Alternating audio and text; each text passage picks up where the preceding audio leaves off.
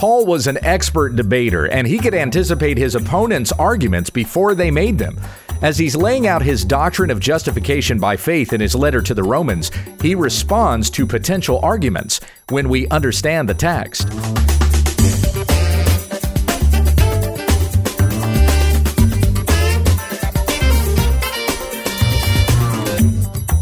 This is When We Understand the Text, a daily Bible teaching podcast, that we may be steadfast, immovable, always abounding in the work of the Lord. Tell your friends about our ministry at wwutt.com. Here once again is Pastor Gabe. Thank you, Becky. We're back to our study in Romans 3, picking up where we left off yesterday, but I'm going to start out by reading these first eight verses. The Apostle Paul wrote to the church in Rome Then what advantage has the Jew?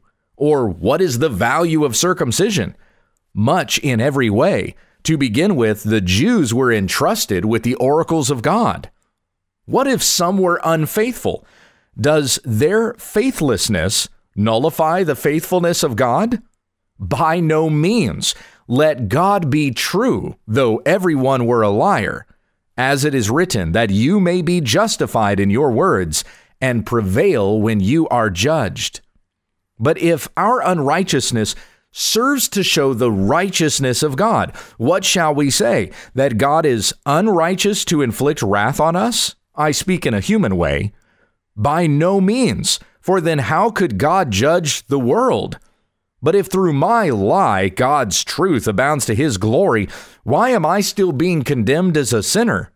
And why not do evil that good may come?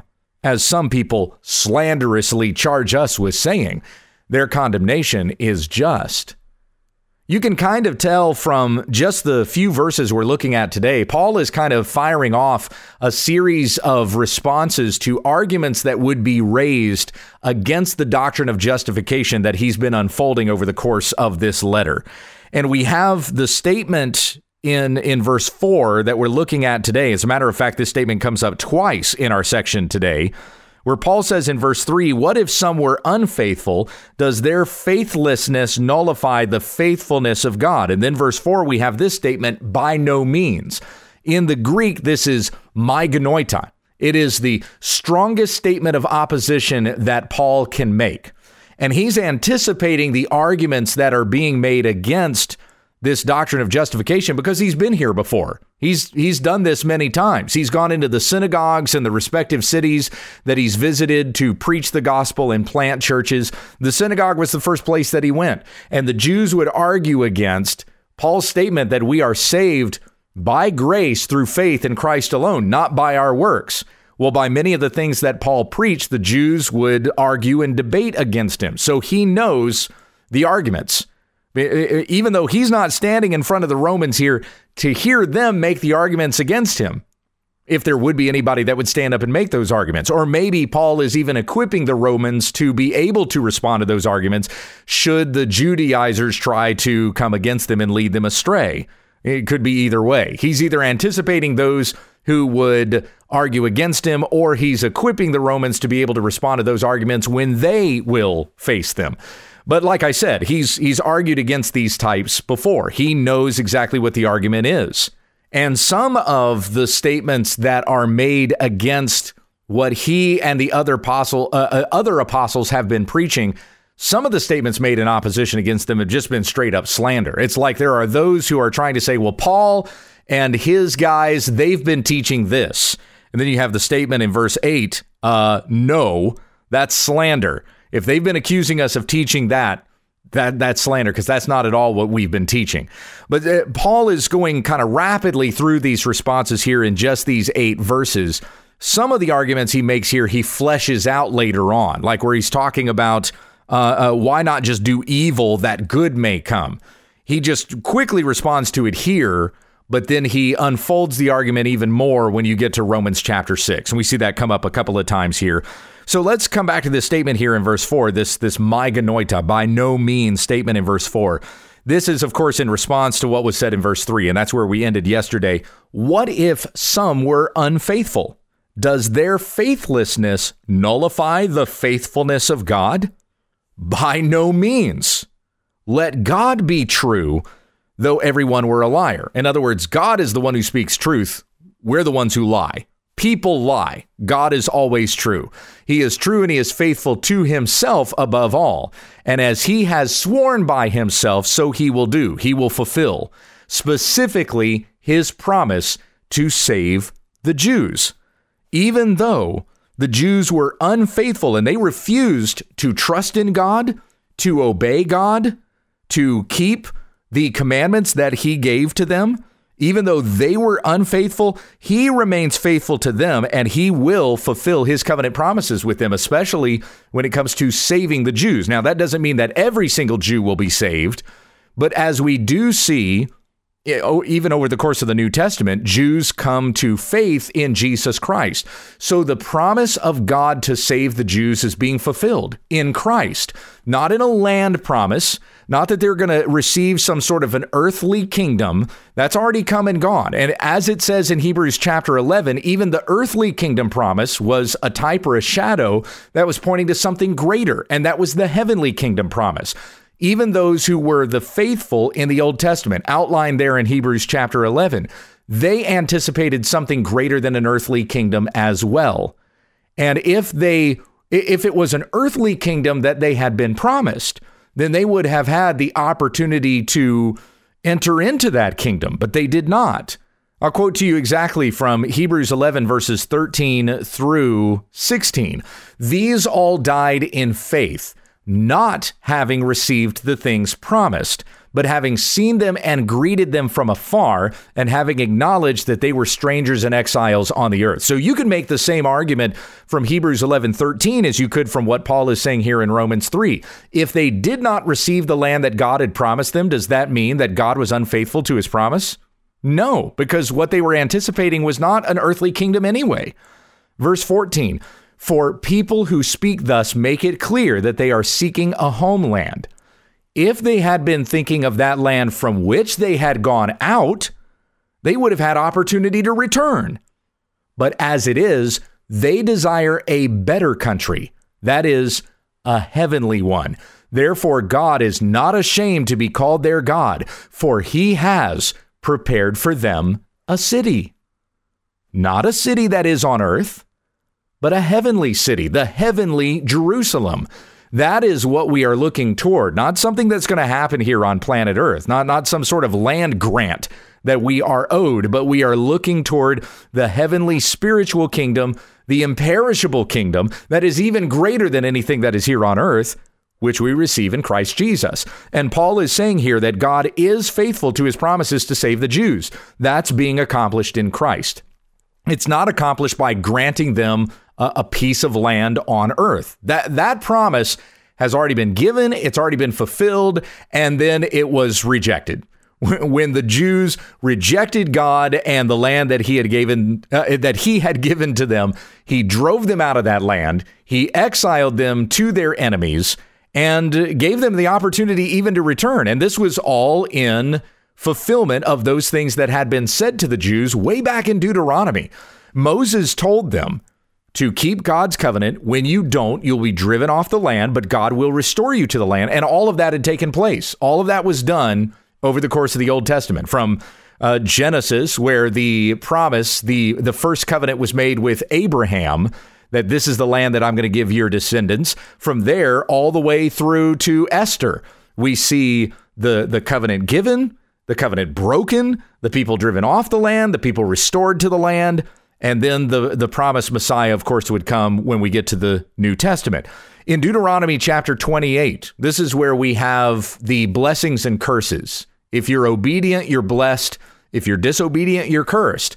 And Deuteronomy 28, verse 1 begins this way And if you faithfully obey the voice of the Lord your God, being careful to do all his commandments that I command you today, the Lord your God will set you high above all the nations of the earth. Skipping down to verse 15. But if you will not obey the voice of the Lord your God, or be careful to do all his commandments and his statutes that I command you today, then all these curses shall come upon you and overtake you. Skipping to verse 20, the Lord will send on you curses, confusion, and frustration in all that you undertake to do until you are destroyed and perish quickly on account of the evil of your deeds, because you have forsaken me. The Lord will make the pestilence stick to you until he has consumed you off the land that you are entering to take possession of it.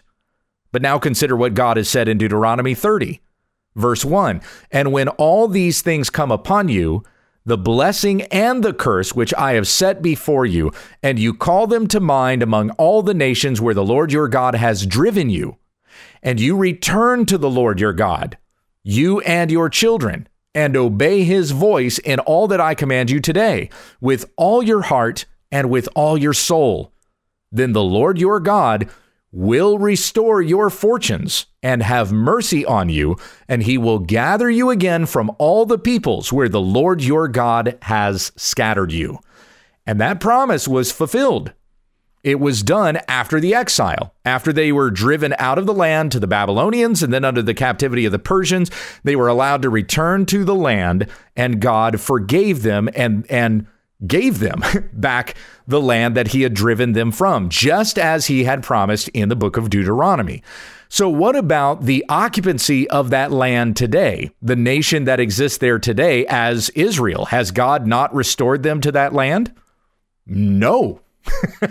uh, the land that they possess today is not even remotely like the kingdom that they possessed at the time of David and Solomon.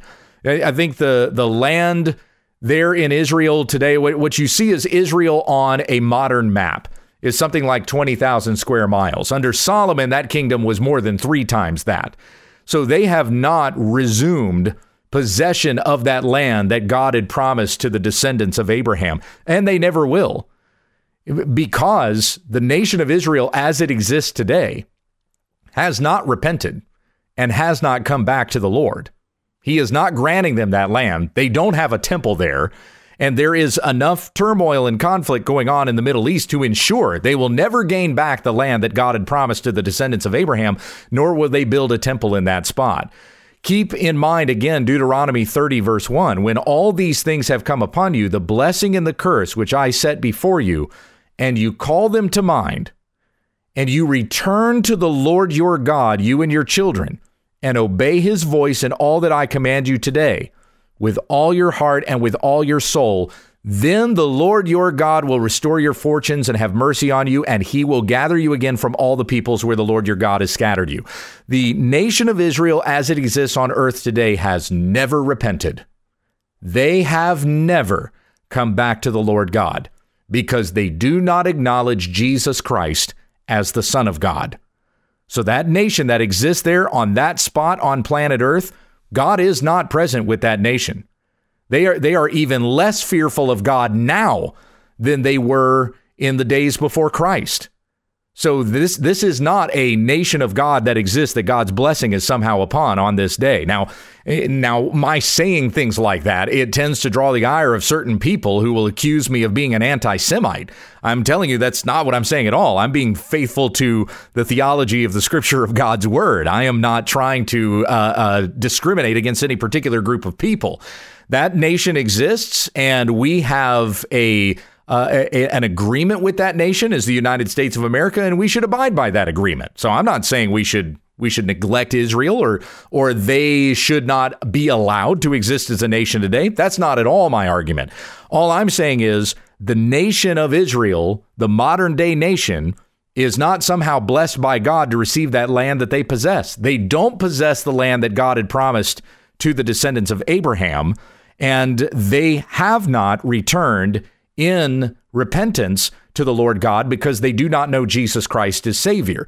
So, what we understand as being stated here in Deuteronomy 30, verses 1 through 3, this is not saying that if you repent, I'm going to return you to the land that I had driven you from.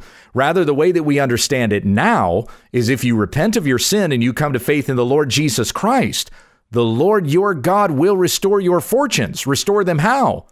He will give you the promise that he had given to Abraham and his descendants, not for an earthly kingdom, but a heavenly one. Once again, they desire a better country. Hebrews 11:16. That is a heavenly kingdom. Therefore, God is not ashamed to be called their God, for he has prepared for them a city. And the fact that there are Jews that are saved, they, if, if God was unfaithful to his covenant promises, no Jews would be saved. They would be forever cursed. No Jew would ever get into the kingdom of God if God was unfaithful to his promises.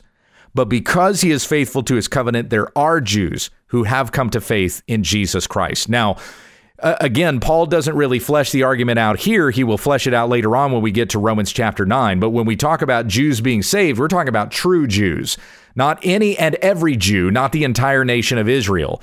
That would be kind of like a, a Zionistic universalism that just because a person is a Jew, then therefore they can be saved. But Paul has been stating here, and he will state again no one is saved because they are a Jew a descendant of Abraham. All have sinned and fallen short of the glory of God. We're justified by his grace as a gift through the redemption that is in Christ Jesus, that we receive by faith. It is only by grace through faith in Christ that we receive salvation, and no other way.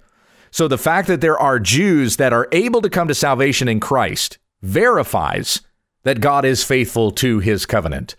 The Jews had broken the covenant. They had disobeyed God. They had not trusted God. And yet God is faithful to them, to his promise that he made to them, giving them salvation through Christ. He would be totally justified in saying to them, No, I gave it to you. You rejected it. So now I'm giving it to the Gentiles. It, we, we see an expansion now of the kingdom of God through Jesus Christ, in that not only Jews can come in by faith, but also Gentiles come in by faith. If it were that God was rejecting Israel completely and cutting them out of the covenant, then not even a Jew could be saved by faith in the Lord Jesus Christ. But we see that they are. So therefore, God is faithful. Though they are unfaithful, does their faithlessness nullify the faithfulness of God? No, Paul says, by no means. Let God be true, though everyone were a liar. God is true, we are liars as it is written, that you may be justified in your words and prevail when you are judged. This is taken from Psalm 51, where David prays, For I know my transgressions, my sin is ever before me. Against you and you only have I sinned and done what is evil in your sight, so that you may be justified in your words and blameless in your judgment. Another way of saying this would be that God would be vindicated he cannot be accused of any wrongdoing. We sin, we do evil, and you can see and observe the sinfulness of man, and that vindicates God. He's righteous, we're not. So God's judgment upon any man, no one can stand and say that that God is unjust for afflicting us with any kind of judgment by laying down his righteousness against us. We would not be able to accuse God of anything. He's righteous and we are not. And when we do evil, God is vindicated in any and all of his judgments.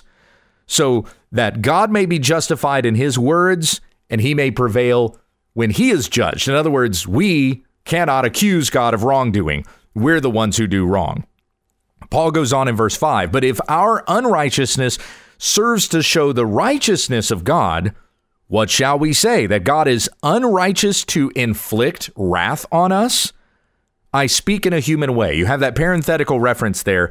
I speak in a human way because it, it would be incredibly irreverent for Paul to even uh, suggest, even hypothetically, that God is unrighteous. See, see, that would be uh, to put those two words even by one another, to even put the, the name of God in proximity to that word unrighteousness. That would be considered irreverent. But Paul is clarifying here I'm speaking in a human way. I'm providing this argument for you for your benefit. If it's only by the grace of God that a Jew comes to salvation, then is it unrighteous of God? To pour out his wrath on anyone who doesn't repent, since they were unable to respond to him, since they did not have the grace of God. And Paul is saying here, by no means. He says it again, second time in our reading today, my genoito, by no means. For then how could God judge the world? If God can't even judge the Jews to whom he gave the law, then he can't judge the world to whom he did not give the law. If the Jews can't be judged, no one in the world can be judged. Now, as I said earlier, there's certain arguments that Paul raises here. He doesn't flesh out here, but he does so later. This is one of those that he's going to come back to again in Romans 9. Who are you, O man, to answer back to God? So we'll we'll get that argument even broader uh, a a broader, yeah, broadly more broad response to that argument coming up later on in Romans. He's kind of setting it up now. He's making a quick response now since he's doing this quick fire thing, but he'll come back to it later on. So then, verse seven. But if through my lie God's truth abounds to His glory, why am I still being condemned as a sinner? And why not do evil that good may come? As some people slanderously charge us with saying. So some of Paul's opponents had been saying of him that he was preaching a cheap grace, that we should just do evil. And that way we demonstrate God's grace and his forgiveness to us. The more evil we do, the more gracious God is. If God is being praised for his grace, if we're saved by grace through faith in Christ alone, then let's just do evil all the time so that God gets the glory for his grace. And and Paul is saying, "No, no, no, no. My genoiton, no, that is not what we're saying. And when they accuse us of preaching that, they're slandering us. That is a slander because that is not at all what we're saying. And that would be a cheap grace. That that would be uh, that would be a lie. We would be blaspheming God if we were to be preaching such a thing. So Paul says, no, that's not what we're saying. And those who are accusing us of preaching that their condemnation is just because they're lying about us. We're not the liars, they are. And so the condemnation that's going to come against them because they slander the gospel of Jesus Christ, they're going to deserve that. Let God be true, though every man were a liar. And again, this is an argument that Paul will flesh out later on in Romans chapter 6, where he says, We're not to do sin as as some sort of excuse for God so his grace may abound. If you are in the grace of God, then you are no longer enslaved to your sin and you're walking in the righteousness of Christ. You submit your members to righteousness and no longer walk in unrighteousness. And again, those are things that we'll talk about a little bit later on as we continue our study of the book of Romans. That finishes up this particular section, and then we're going to we're, we're going to do the whole summary of everything that Paul has argued for from Romans 1:18 all the way up to this point. He's summarizing everything now by making sure the reader understands all have sinned and fallen short of the glory of God. There is none righteous. And we come to that tomorrow with Romans 3 9. Let us conclude with prayer. Our Heavenly Father, we thank you for the goodness of God that has been shown to us in the Lord Jesus Christ. And I pray that we would be faithful to the gospel that has been presented to us, that we don't try to find excuses for our sin, but we have been shown grace and we've been forgiven our sin. So let us walk in that forgiveness, uh, walking as if uh, my sins are not held against me. We rejoice in the goodness and glory of God that has been demonstrated through the cross of Jesus Christ and we have been raised to new life. So no longer walking in the sins and the transgressions that we were in when we were dead men and women, but being alive in Christ, we are walking in newness of life. So lead us in holiness and righteousness this day. Help us to abstain from grumbling, uh, grumbling and complaining about our circumstances, for in this very circumstance we have the grace of God. We rejoice in the goodness of God in any and all things through our Lord and Savior Jesus Christ. In His good name we pray. Amen. Pastor Gabe keeps a regular blog sharing personal thoughts, alerting readers to false teachers, and offering commentary on the church and social issues. You can find a link to the blog through our website, www.wwutt.com. Thank you for listening and join us again tomorrow as we continue our study in God's Word when we understand the text.